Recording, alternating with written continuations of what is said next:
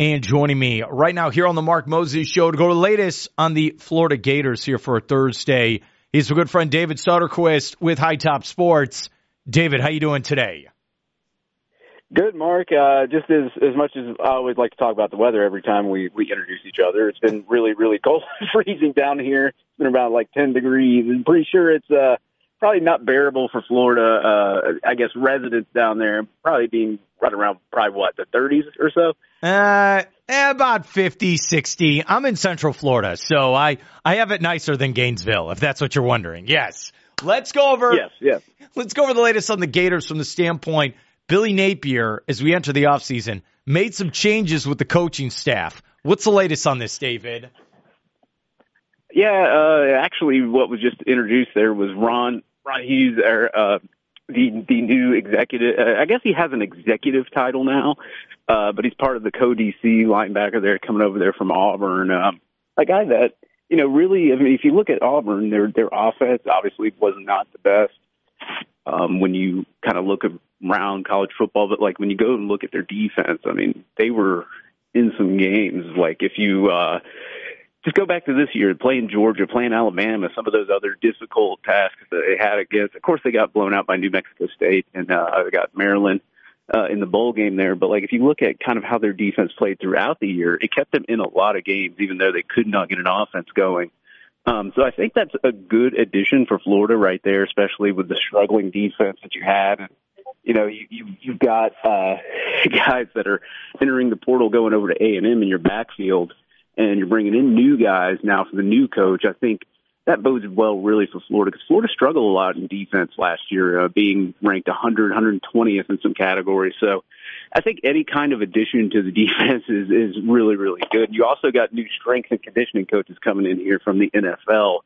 Uh, so, you know, Mark Hocke uh, was, was rumored to be leaving University of Florida. Apparently, they're going to keep him there at the University of Florida and kind of play a little bit of a support role for the new strength and conditioning coach coming over. And, uh, you know, I, I, you look at some of the problems that Florida had last year, uh, strength and conditioning wise, you know, with the tackling and, you know, you go back and you look at some of the games like Kentucky where Kentucky was just, Ray Davis was just running through players and, and, you know, that the tackling was really, really terrible. A lot of that stuff does have to go with strength and conditioning. I think with the new strength and conditioning coach they've added, um, I, think that will. Uh, I've already talked to one of the players. Um, uh, won't mention his name because he told me to remain anonymous. But he even said that the workouts are different. They're doing more heavier lifting and uh, less of the. I guess I don't even know what Mark Hocke was doing, but less of the. I, I guess cardio based workouts and more of like the heavy lifting and kind of getting their strength up. So that's really really good to hear. All right, well that is exciting. Were you shocked though no offensive coordinator play calling. That's all still going to be Billy Napier, right, David? As far as we know, yes. I know uh, Marion Brennan's name has been thrown around. Uh, Willie Corn's name was being thrown around. As of right now, uh, you, you talk to anybody on the OC front, you ask around the staff, you ask around the building. Nobody is, is nobody's giving you names, but they're also not saying that there is going to be one or if there's not going to be one. I know that uh, DJ Lagway was being interviewed, I believe, a couple of weeks ago and they had asked him about like you know who's going to call plays or a play calling question got brought up and he said to his knowledge he knows Billy Napier is going to call the plays when he's there so um I guess there could be some speculation there as to whether they will get an OC or not but right now it doesn't look like it did the Gators pick up another quarterback for 2024 they did pick up Clay Millen, quarterback from Colorado State. Uh, this guy was a former top 250 quarterback. Um, coming over here, kind of playing, I guess, sort of a backup role. You know, with with, the departures that we had at quarterback. I mean, you really only have two quarterbacks in that room. Is that's Lagway and Graham Mertz. So picking up a PWO quarterback plus Clay Millen at quarterback at Colorado State. Uh, really, he has decent stats. I would say he's not one of those guys that just uh, the numbers are going to jump off the tape, but it is a guy that is a productive quarterback with about a 60% completion rating and uh, did decently well over there for Colorado State. Now he'll be in the fold, uh, obviously in the quarterback competition in the spring here with DJ Lagway and Graham Mertz. So, uh, you know, adding some quarterback depth, you needed it, especially after the attrition that you had at quarterback and mm-hmm. Jack Miller going hitting the portal. uh, you, you really needed to bolster that quarterback room and get some depth in there. So that's kind of where Florida has has gone on, on that side of the football. Is it good that they're having depth at at the quarterback position then? Uh, in, in a in a way, it is. I mean, I guess uh, you obviously, if Mertz goes down, you're relying on a true freshman to uh, to throw the football. Now, can you can you make up the question that says, hey, you know, Lagway, MaxPreps Player of the Year, Gatorade Player of the Year, Bobby Dodd Trophy winner, which is like the high school Heisman. Uh, you know, all those accolades that add up uh, is very, very rare for a quarterback to have those types of accolades it, it, just as one person. Um, is, is DJ Lagway better than the two guys that you brought in from the portal, or better than the walk-on that you brought on? Um, I don't know what the, if the question remains there is, is DJ Lagway college ready? I mean, we got to see a little bit of him in the Under Armour All American game, but he did get hurt in that second that second quarter, and we didn't really see much of him the rest of the game, and he sat out, eh, which I don't blame him. Obviously, it's a it's a meaningless Under Armour game. It's something that you play to, you know, just for fun at the end of the year. Uh, he he did wind up being okay though, so it's not a major injury. But does uh, does he beat out the quarterback competition in that room? So that's going to be very interesting to see, you know, whether Florida takes their chances on a inexperienced quarterback that came, you know, highly regarded at a high school, or do they rely maybe on, you know, Clay, Clay Millen, there a quarterback from Colorado State. Uh, it, it's going to be pretty interesting there in the spring, and obviously you got the spring portal period too. So if things may not work out there at quarterback, or maybe if they want to get another scholarship quarterback on there instead of a, kind of like a walk-on quarterback, they can go that way as well. Are you secretly rooting for Lagway to beat everyone out, then start day one? um, I, I, I'm not for starting true freshmen out there day one as quarterbacks, but I am rooting for him to uh, eventually make that starting role. I know, obviously, we go back to the Chris Tim Tebow days, and, and and you're thinking, well, this is a dual threat quarterback. Can we kind of use him with Mertz? On, on certain plays to, to to get chunk yardage on the on the ground and the run game. Um, that's been brought up to me uh, by a bunch of people that listen to our show. Also, I mean, do you do you, do you stick him in there at game one against Miami? Do you let him have some reps? Uh, that's going to be really interesting, just based on the fact that you know the skill set that DJ Lagway has pretty much fits more the mold of Billy Napier's system.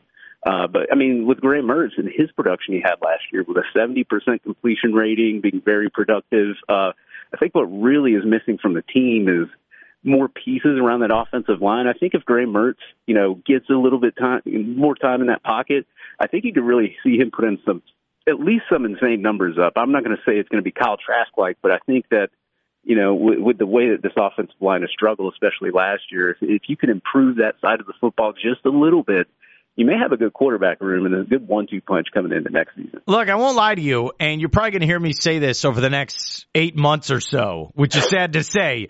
Um, I just want to see Lagway play. Uh, there's a part of me I don't even care about wins or losses next fall. Just show me Lagway. Give me something to get excited about. Is that fair if I feel that way? No, I mean, no, I, I'm kind of in the same boat with you. I mean, yeah, you, you just put on the tape. You look at what he did at Willis High School, Willis, Texas, there, and, and setting the records: 58 touchdowns, eight interceptions, uh, just over thousands and thousands of passing yards, along with the rushing yards. I mean, it, it, this kid played in six or six A football, which is a pretty difficult uh, region of football to play in, and putting up those types of numbers makes you think, well, what can he do when he gets to college? What can he do? If so say Mertz is struggling in the game or somebody's struggling at quarterback, can he come in there and you know, and not even really set the world on fire, but can he be productive as a true freshman? And I think that he will. I mean, you go back, you look at his completion rating being over seventy percent, and it's gradually improved uh, since he's been in high school. I mean, there's nothing but improvement that you see from him. And as I said at the beginning of the show, like to have all those accolades all rolled into one um, that, that's very rare for just a certain player in particular to have those accolades, but somebody at quarterback. So uh, I, I don't think that's been done in a long time. We're here with David Soderquist, High Top Sports. Don't worry, we have eight months to talk about it. Don't worry, we do. Yeah. But uh, do you do you like the spring game then, where it'll be actual? You know, there's some juice to it this year when you look at those quarterbacks. Yeah, that's one of the games I'm particularly excited about. You know, we all go to the spring game just to mm. kind of, you know, watch the team play each other. It's really not going to give you a tall tale sign of what may happen the next year, but it'll give you an inclination of where players are at. So I think uh, a lot of the the spring game hype that you get around you know that time is more based on you know fans getting together, tailgating, and then kind of seeing where the team is at, trying to get a general idea. But you can't really take much away from a spring game. But if you can, you know, you see what happened last spring game with Mertz and really wasn't that productive in the spring game, but then he came out this year and, you know, he put up good numbers when he was allowed to pass the football, when we weren't running the football. So I think that, you know, you don't want to take too much away from those spring games, but at the same time, you know, I, I, I am excited to see some of these new guys like the LJ McCray's, the DJ Lagways, the Myles Grahams and mm. Aaron Chiles, those types of guys, those types of studs that really played well pretty much in their Under Armour games or in their All American games. So yeah, those types of games, like the spring game, are, are pretty exciting to attend just from that aspect. David, I'm going to put you on the spot. We have still kind of signing day in February, right? But we had early signing day in December.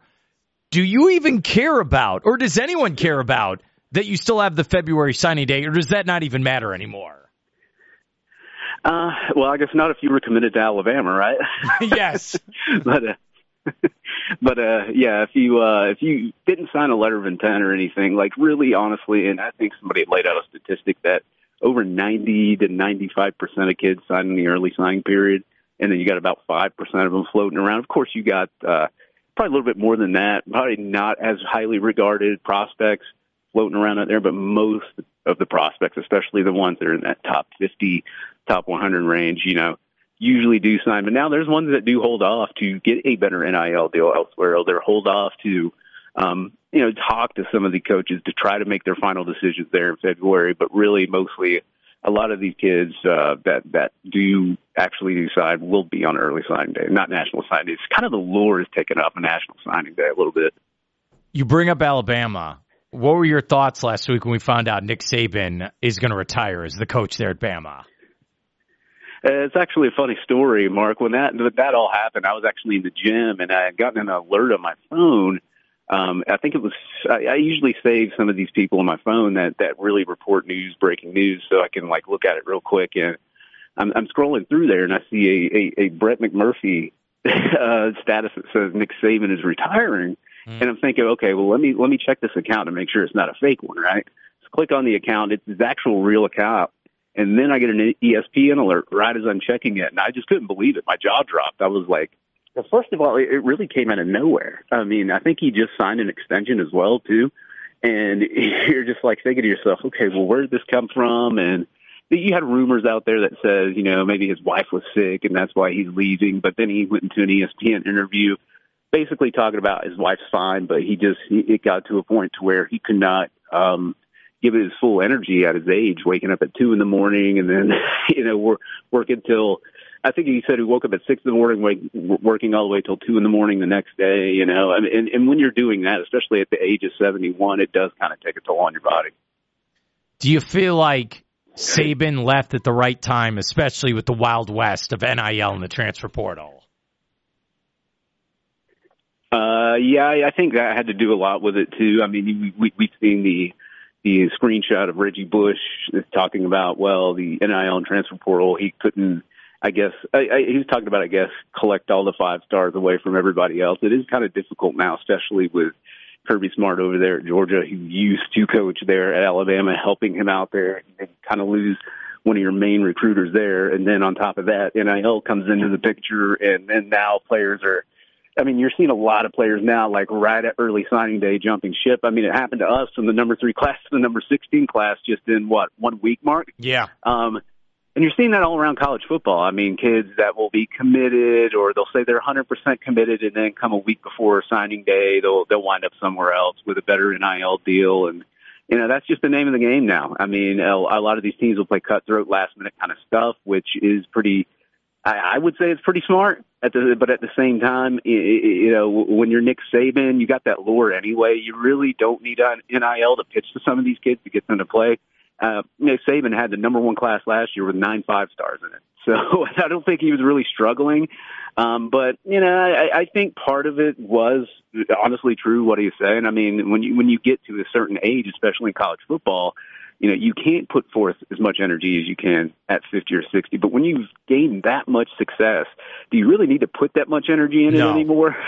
but, um, yeah, I think a little bit of the NIL has gotten, to, maybe it gotten to him for a little bit, but I also think some of the, some of it was just him just hanging it up and saying, look, I've done, I've done enough and I think it's time for somebody else to take over. Who was the wide receiver at Bama that jumped to Texas? Was it Bond? Was that his name? Where he he's like this is Yeah, a, Isaiah Bond. yeah, Isaiah Bond's like, "Oh, it's it's a business decision. I got to go to Texas." And I man, should we just stop calling them student athletes? What should we do? We need to call them like free agents. Yes. I mean, like they're literally free agents all year round. I mean, of course they got to finish. I mean, like you could finish your year of, of school, but like you could be a free agent the next year and just go anywhere. It's not like the NFL where you sign a contract and you got to stay with the team for a certain amount of years unless the other team wants to buy out the contract. It's more of, hey, I'm here, but somebody else offered me a better NIL deal, so now I'm going to go to them. Should there be a limit on how many teams you can play for? Uh, I mean, Uh, I guess it just depends on certain circumstances, but I, I, I do. I feel like there should be like some sort of limits or um, rules put on um, a- a- as many teams you can join or transfer. I know that they added a transfer to um, the transfer portal. Like now, you, I guess you can tr- transfer twice. Or uh, now, if a, if a head coach leaves, you got a 30 day period to to leave and go to another school, which I agree with because you know, a lot of these kids they they commit to the coach. They they want to be coached by the football, obviously the football coach, and then he leaves, he up and leaves. Like that's not fair. Now they got to stay and be coached by somebody that they don't even know. I, I get that part. So I'm okay with the 30 day window. You can transfer if your coach leaves, but um, just the the amount of times they allow them to transfer, it's getting insane. I mean, we're we're seeing kids on their fourth and fifth schools, and and we, we saw Tagovailoa's brother try to apply for like a 60 years so he could play college football again after playing five games and being hurt. no, you're done, bro. I'm sorry. Five years is the limit. Okay, it's weird. It's like, and we're here with David Soderquist. It's like, okay, you had the starting quarterback at Oklahoma and the starting quarterback of Ohio State both enter the transfer portal and decide to go play for other teams. So even if you're a marquee franchise in college football, it doesn't matter. We'll leave anyway. So there's there's no loyalty anymore. That's my take. What about you?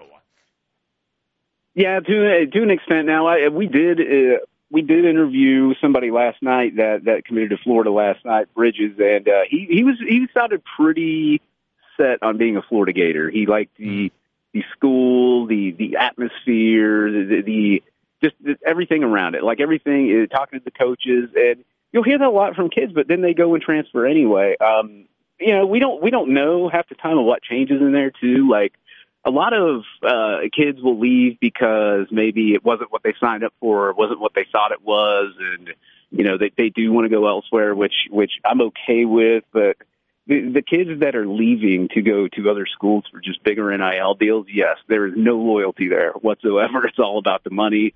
Um, so I, I get where some people are kind of like skeptical of kids in, in the transfer portal and how it goes, but there's also certain scenarios where kids, uh, I, I think it's justified in them Yeah. transferring. Um, but you know, you look back in the day. I mean, I've talked to Stephen Harris and some of the other legends at Florida. They said, "Dude, we had no choice. We had to stay, And whether we liked it or not. We had to stay or sit out a year and, and go elsewhere. And you didn't get paid anything when you transferred. so, I mean, I could see from their standpoint where they're a little bit frustrated with it, but." Um, you know, I, I think certain scenarios. I, I think the NCAA needs to allow kids to transfer, but the, the I think the reasoning behind the transfer needs to be valid for them to transfer. If they're going somewhere for a bigger NIL deal, I, I, I don't know. Uh, but like if they're going somewhere because their head coach quit, which they give them that, or maybe you know they're not having the they're having a rough time over there, some mental thing, I, it just something.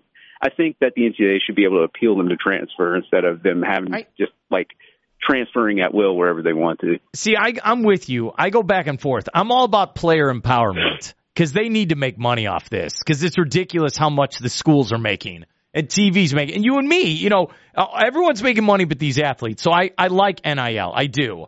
But it goes back to what we just said that you're the star receiver at Alabama and you're like, ah, screw this. I'm going to Texas. I'm going there. Yeah. Uh, what? Like Bama's not good enough for you? What are you talking about? I and then it's kind of like what about loyalty and hard work and persevering through tough times? Is it you're just is that what we're teaching student athletes moving forward? Just ah just we just quit and go somewhere else. Whatever. That's the part I don't like in all this. Like you gotta yeah, I mean, we we've talked about like certain. It's like uh, like normal people like us. Sorry, there's a fire truck. No, you're right. Uh, but uh, certain people like us, like we'll we'll we'll quit a job to go to another job to make more money, which is understandable. That's in the real world when you're just working a job, I guess, for a company. Uh, when you're playing for a, a university, a college university, a team, and, and, and a coach, and you dedicate your life to that coach, and you tell them, "I promise I'm not going to go," and then you leave them for more money. Yeah, it's kind of disrespectful in a way. Um, but then you look at uh, the fact that we talk about yeah, it, just NIL in, in, in general and, and how these agents will, will screw over some of these kids in these contracts and how sometimes coaches will up and leave. Like a Oh, coach yeah. will promise the kid, Hey, I'm going to be here forever. And then they leave. So like, why is it fair that they get to leave, but a kid can't leave if they do either? You know? It's a great conundrum to talk about. It really is. Um, I will end with this. It's a question I ask everyone who covers college football. Will Jim Harbaugh coach Michigan next year? Oh my God, yeah. I, I noticed that uh I had a Michigan friend uh actually message me and and when he had heard the news that he was interviewing for an NFL job, I think it was the Chargers and what was it, the Atlanta Falcons and the Chargers, correct? Yeah. Yeah. It was. Yeah, and, and he was interviewing for jobs and he said, Man, I got so excited that we just won this national championship and usually when you win a national championship, recruits will flock. They'll say, "Oh, okay, well, what do they got going over here? Let me let me go play for Michigan. They're winning. They won a national championship, and they want to play for the coach that won the national championship. Now, if he leaves, then what was the point in even winning the national championship to begin with? To win it. he was so excited, and then he's like, "Now I'm going to lose my coach." That's right. This is very Pete Carroll esque, where he left USC. That's what it reminds me of. Just, all right, I won. Leave me alone. Now here come the sanctions, but I won't be there. Whatever. And he's just going to leave. That's just, I think he's going to the NFL. I believe it. It's over. But Michigan, Yeah, I mean, when you when you combine that with the cheating stuff that they did earlier on Oh. in the year, you never know what might be coming up. yeah, but if you're if you're Michigan, hey, we won the championship. Okay, uh, whatever. Uh, if you're the Gators, you'd think the same way. Hey, we won the title. All right, what do you want? Um, what can we check out with High Top Sports, buddy?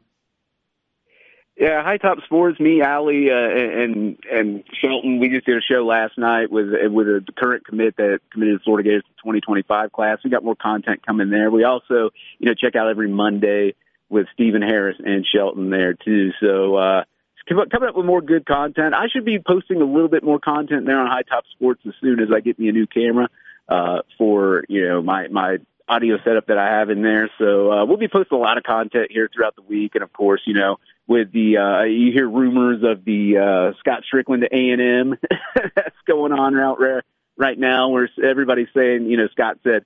Well, I'm not going to take the job, or I, I, I'm not going to leave Florida. But he did say I will not leave Florida yet, or the quote said the word "yet" at at the end of it. So everybody's speculating if Scott Strickland or somebody's going to come here. But uh, we'll, be covering that. We'll be covering a lot more things there coming on High Top. David Soderquist, High Top Sports. Thank you so much for coming on. Have a great day.